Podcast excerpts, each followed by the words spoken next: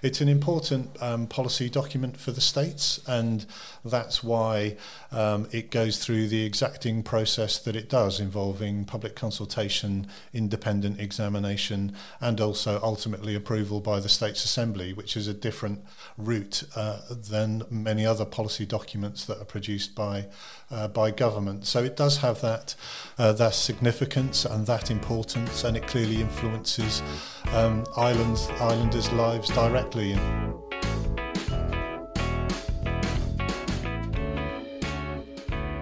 Last month, the states approved what is arguably the most important piece of work to come out of this four year political term. It was certainly the longest, coming after two weeks of intense debate, which included arguing over scores of amendments covering everything from disability and quarrying to marine parks and that thorniest of issue, housing.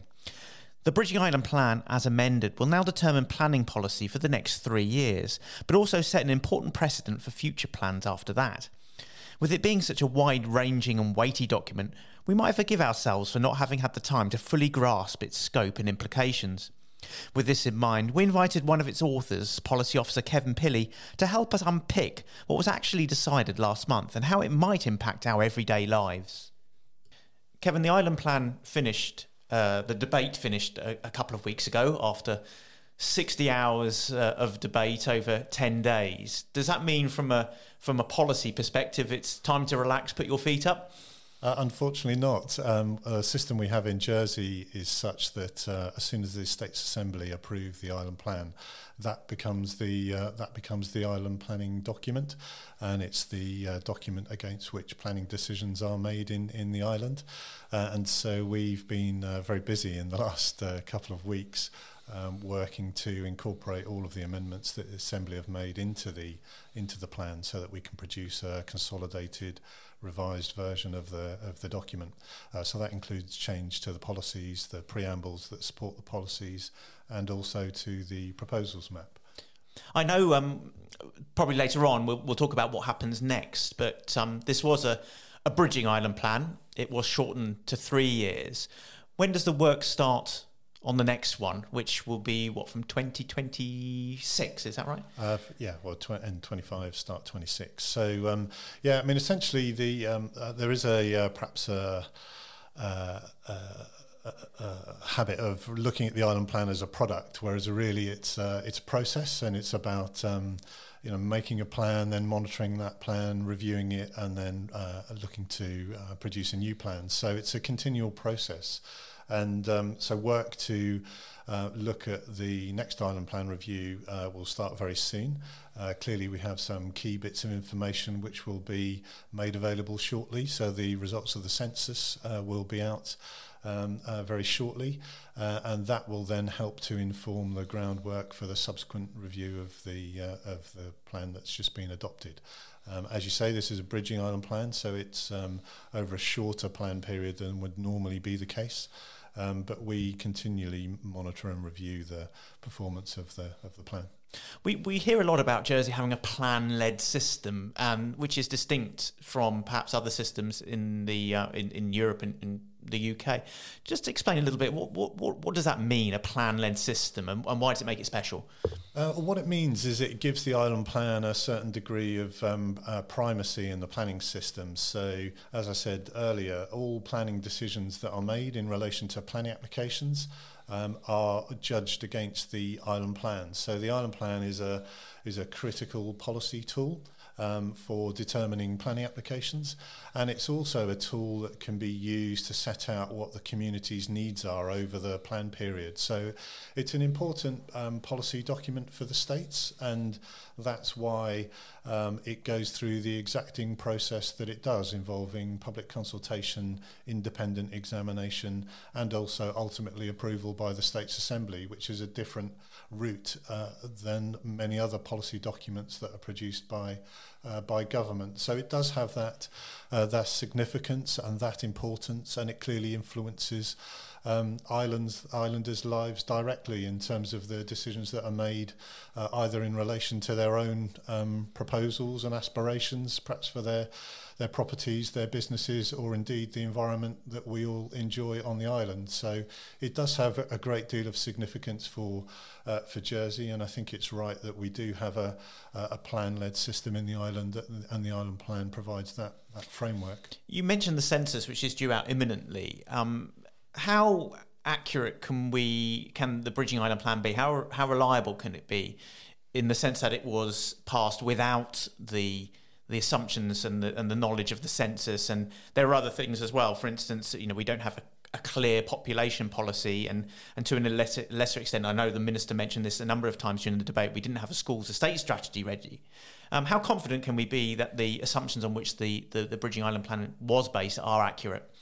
Uh, well, they are assumptions, and they are always assumptions. You know, essentially, we're looking to make a plan over a period of time, uh, and things will inevitably change over that period of time. So, in a sense, um, you know, the production of an island plan is always based on a, a snapshot of our understanding of uh, the situation at, at a particular moment in time, and how that might change in the future. Clearly, there were some um, particular circumstances that led us to produce a bridging island plan this time. So normally a plan period would be over a 10-year period. Uh, this time it's over a, uh, a, much shorter period than, uh, than that, um, over a three-year period. And that's essentially because of the circumstances that the island found itself in relative to the pandemic uh, and also to Brexit. So there was... Uh, uh, you know, there were some real challenges there about what the future of the island held, mm. and um, ministers considered that issue and thought it appropriate that rather than pursue the original proposal, which was to re-establish a new 10-year plan for the island, that we undertake um, uh, uh, still a comprehensive island plan review, but we do it for a shorter period of time so that we can uh, take stock of what's going to happen over the over that shorter time period, and then reset the next island plan um, over a uh, over a longer term. If next month, for example, the island the, the census revealed that the population was was way out of your, of the bit predictions, is it amendable? Is it adaptable, or it would be a case of, of adjusting the, the next island plan? Uh, it, uh, I mean, essentially, the you know the island plan review um, process would need to be invoked if you wanted to change the island plan, um, but clearly the um, you know, the assumptions that the Bridging Island Plan were based on uh, have been informed by uh, work of uh, colleagues in Statistics Jersey uh, and based on all of the best available information that we have.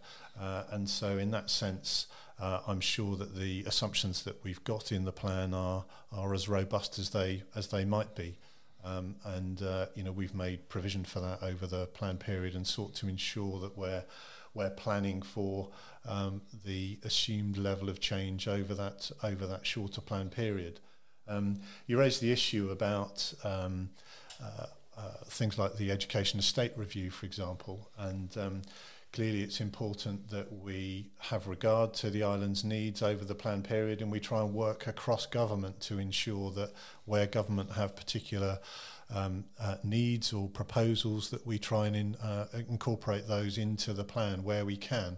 Um, but as I say, the island plan process is a is a continual one, and the, the plan itself is a snapshot in time. And um, uh, you know, it's it's never perfect in the sense that um, you don't start with a clean sheet of paper. Mm. Everything is moving at a, uh, a different pace and to a different time scale. So we have regard to what we can, and we try and ensure that the plan can accommodate um, things that may arise during the, the plan period. And what do you say to the charge, which has I have heard that the, the, the island plan is doomed to fail because it only tackles the supply side of things without, in the absence of a population policy, actually um, uh, tackling demand? Uh, well, in terms of demand, uh, work was done, particularly in relation to um, to housing, to look at the demand for housing.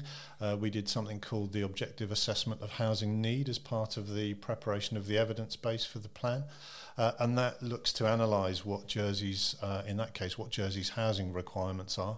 Uh, over the plan period, and the plan makes provision for uh, all different types of housing. So it makes provision for a, uh, more affordable homes, it makes provision for open market homes, and it also has regard to things like the uh, the size and types of homes that people need. Um, so the plan tries to ensure that we have a better understanding of what the island's requirements are and then tries to make provision for that and that that's not just about housing it's about um, all facets of island life so you know economic requirements um, social requirements and, and community requirements as well as the environmental um, uh, aspect of the plan. Now, the during the debate, we had um, more than hundred amendments um, lodged by by members, um, smashing the record for the most amendments ever for a states debate. Um, and the environment minister didn't get his own way. There were certain uh, amendments from backbenchers and others that were successful. Uh, I'm thinking perhaps uh, there was uh, an amendment around uh, the definition of, of, of, tall buildings or, or, the the phrasing when when tall, tall buildings will be considered. Um, La Gigoulande quarry was not safeguarded. And we also had a, a, a, policy change on splitting and redeveloping outbuildings outside of built up areas.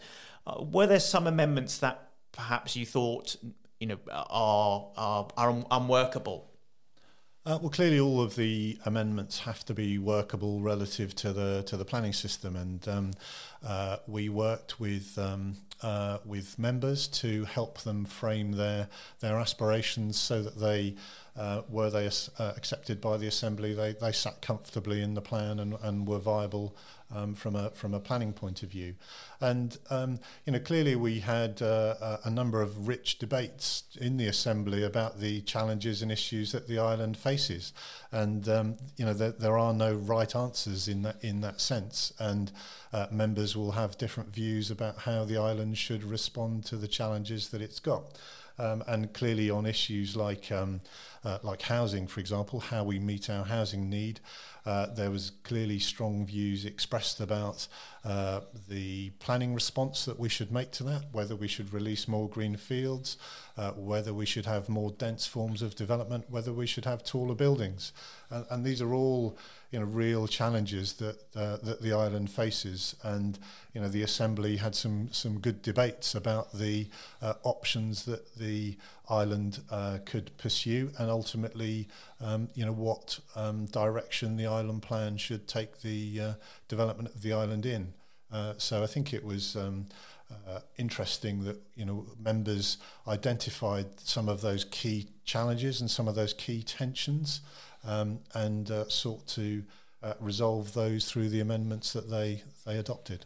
Let's have a quick whistle stop tour of some of the headlines of what was decided. Um, housing clearly gets probably the most prominent out of all the issues in the Bridging Island Plan. Could you just give me a recap on how many houses uh, were agreed and uh, and how many were affordable and how many uh, will be uh, going on greenfield?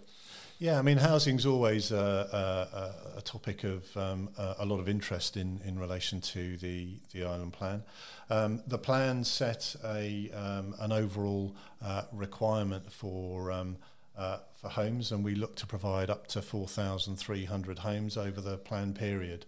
Um, I think the important thing to remember in relation to that, though, is most of those homes uh, are planned to be provided from the island's existing built up areas. And whilst there was a lot of debate about fields, um, that was only a small proportion of the overall level of housing that the plan was seeking to make provision for, and specifically to make provision for um, for affordable homes.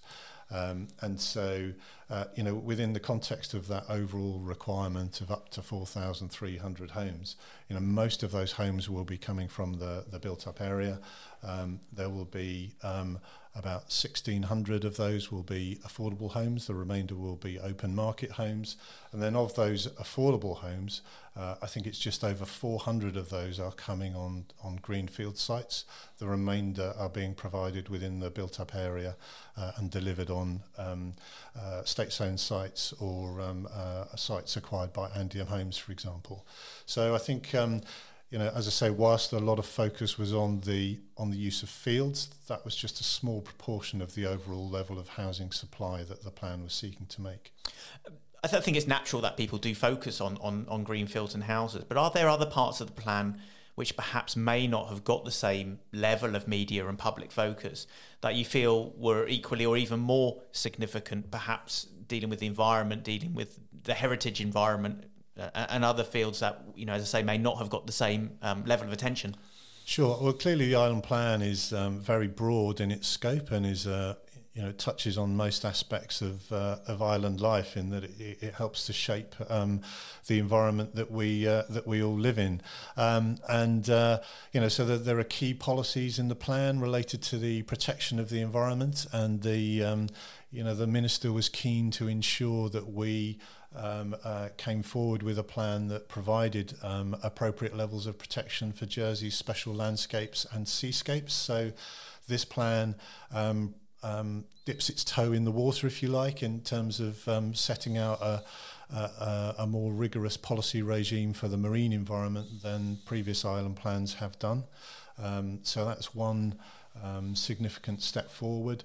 Um, responding to things like climate change, this plan has had specific regard to um, things like flood risk and the island's response to um, both rising sea levels and um, increasing inland uh, in, inland flood risk, um, and also responding to uh, through the planning system in terms of what the island plan can do to respond to helping to deliver more efficient forms of development, more energy efficient buildings.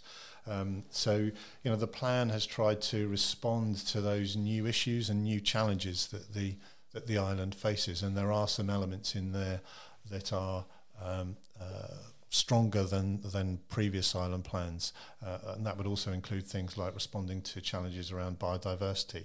So some of the policy regimes have been enhanced uh, in this plan to address those particular issues. Uh, uh it's a good point to talk about. Uh, in I think it's in a couple of weeks' time that the, the States Assembly will debate the carbon neutral roadmap. Is this an example of um, compatibility between the Bridging Island Plan and that particular document? Sure. We try to work in uh, cross government to ensure that the Island Plan can help deliver the objectives of other. Uh, other parts of government uh, and uh, that the island needs to respond to. And from a planning point of view, the plan can make a, uh, a clear response to the uh, challenge of climate change. So one of the key tenets of the island plan is around where we put development, and that influences, um, you know, how often and how people travel, uh, which of course has got climate implications in terms of, you know, if people have greater choice of uh, walking, cycling, or, or catching the bus, then they won't need to use the car as much. Um, if their, you know, if their uh, their homes and their places of work are uh, and schools are, are, better located to one another. Uh, so the plan can have a significant influence on levels of greenhouse gas emissions from just by influencing um, travel patterns. Um, clearly, the plan can respond to things like um, uh, increasing temperature by uh, encouraging more planting, protecting existing trees uh, and green infrastructure. Uh, it can respond to rising sea levels by having a planning policy framework that helps to deal with um, both coastal and inland uh, inland flood risk. Um, and as I mentioned, there's policies in the plan now that seek to require new developments to be more energy efficient and to reduce their uh, their carbon footprint. Um, we also incorporate policy in the plan to try and encourage the reuse of existing buildings. Obviously, existing buildings have embodied carbon within them, and we've got a policy test now in the plan that requires um, uh, applicants to demonstrate that um, an existing building is not appropriate to refurbish or repair. So there's a real thrust on um, how the, the planning system can help deliver those those climate um, uh, objectives. Moving topic slightly, um, it's an important topic this week. Um, what does the Bridging Island plan say about the new hospital? Uh, well, clearly the States Assembly took a decision to um, uh, identify Overdale as its preferred site for the hospital. And so the um, Bridging Island Plan has a specific policy uh, that deals with the um, uh, proposal to site a, a, hospital at Overdale. Uh, and obviously that's um, being, the application is being tested this week at the, um, uh, at the planning inquiry. Uh, so what the plan does is it identifies that site as the Assembly's um, preferred site for the provision of the new uh, facility, uh, but it sets out some key planning tests that the proposal has to meet. So, um, you know, the, the, the, island plan doesn't confer planning permission for the hospital. It sets a framework against which the proposal has to be considered. And that identifies all of the, the key issues that are being discussed this week. And obviously, things like um, visual impact, impact on heritage, transport, impact on residential amenity, all of those elements are set out in the policy framework that the plan provides for the, for the hospital proposal.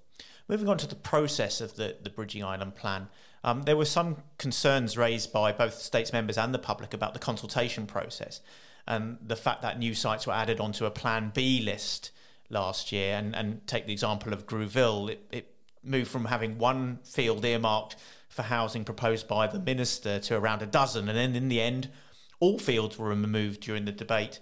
That that can't be right, can it? There's confusion and and uh, and, and a lack of a, of a, of a clear direction. Um, I'm not sure there was a lack of a clear direction. I mean, clearly the plan came forward with a proposal to meet the island's housing needs.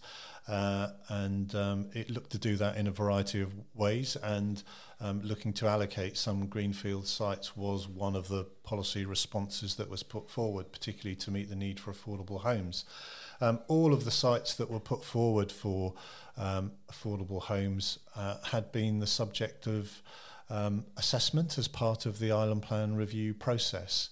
Um, and um, we undertook something called a call for sites process in advance of the plan being prepared. Um, all of the material that was in that call for sites process formed part of the evidence base for the plan, and that was published at the time that the draft plan was released.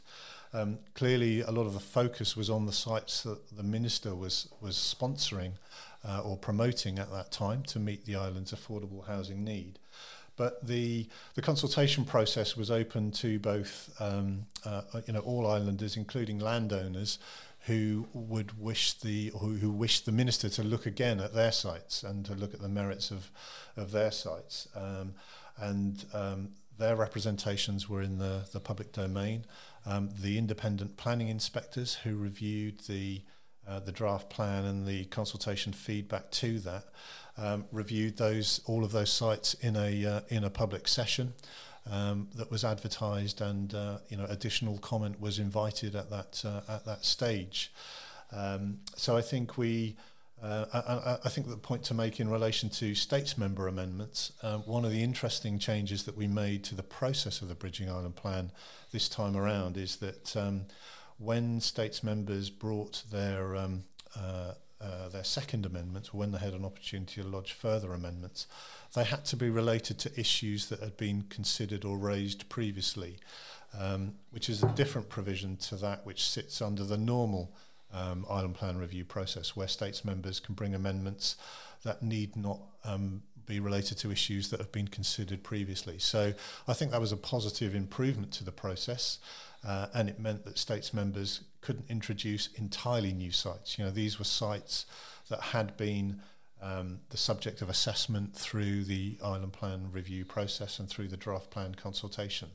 Um, I think the minister is has been very clear. There's some issues that we can um, take away and learn from from the process, uh, and to look at um, uh, uh, lengthening things like periods of consultation. Clearly, we're working in a quite a compressed timescale this time around, given the um, uh, the forthcoming end of the current, current government term. Uh, so I think there are always improvements that can be made um, around the information that's provided to, to the public, um, some of the mapping details, um, location of sites, those sorts of things, and the time that people have available to comment. So um, we will um, be working with the minister to reflect on the process and look at what improvements can be made and uh, hopefully incorporated into the subsequent island plan review process. Um, it's a good point. It's a good opportunity to look at review and, as you say, improve. Um, this time we had over 100 amendments for just a three year plan.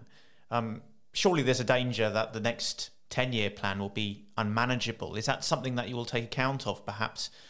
to consolidate those amendments or to agree them before that perhaps it gets to that amendment stage?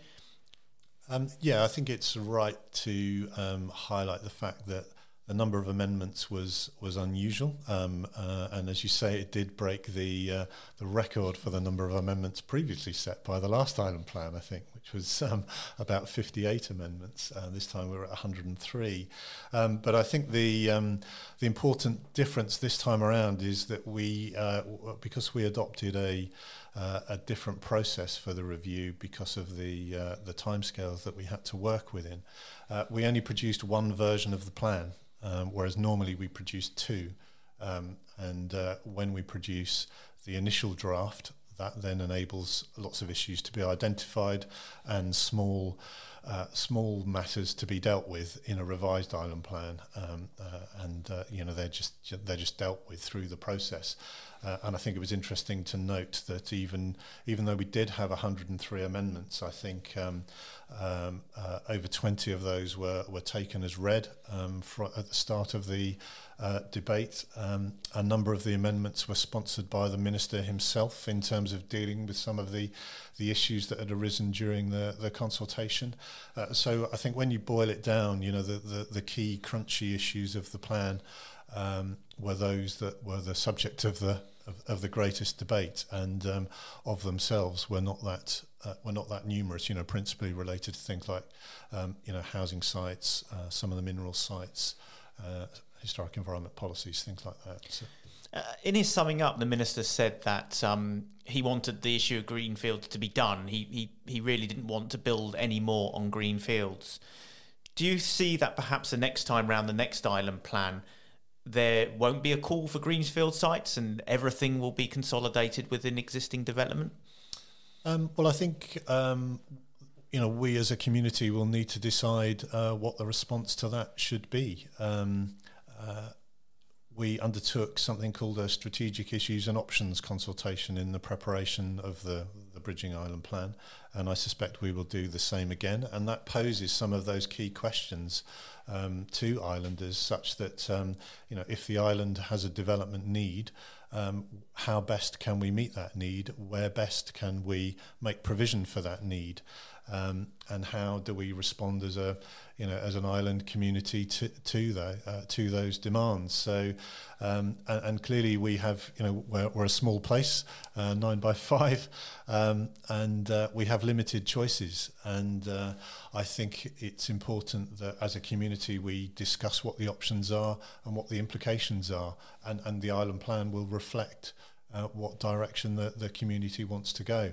Um, I think interestingly this time around there was you know a very clear message that um, uh, greenfield sites are uh, highly valued both from their aesthetic point of view but also their, their value to the agricultural industry.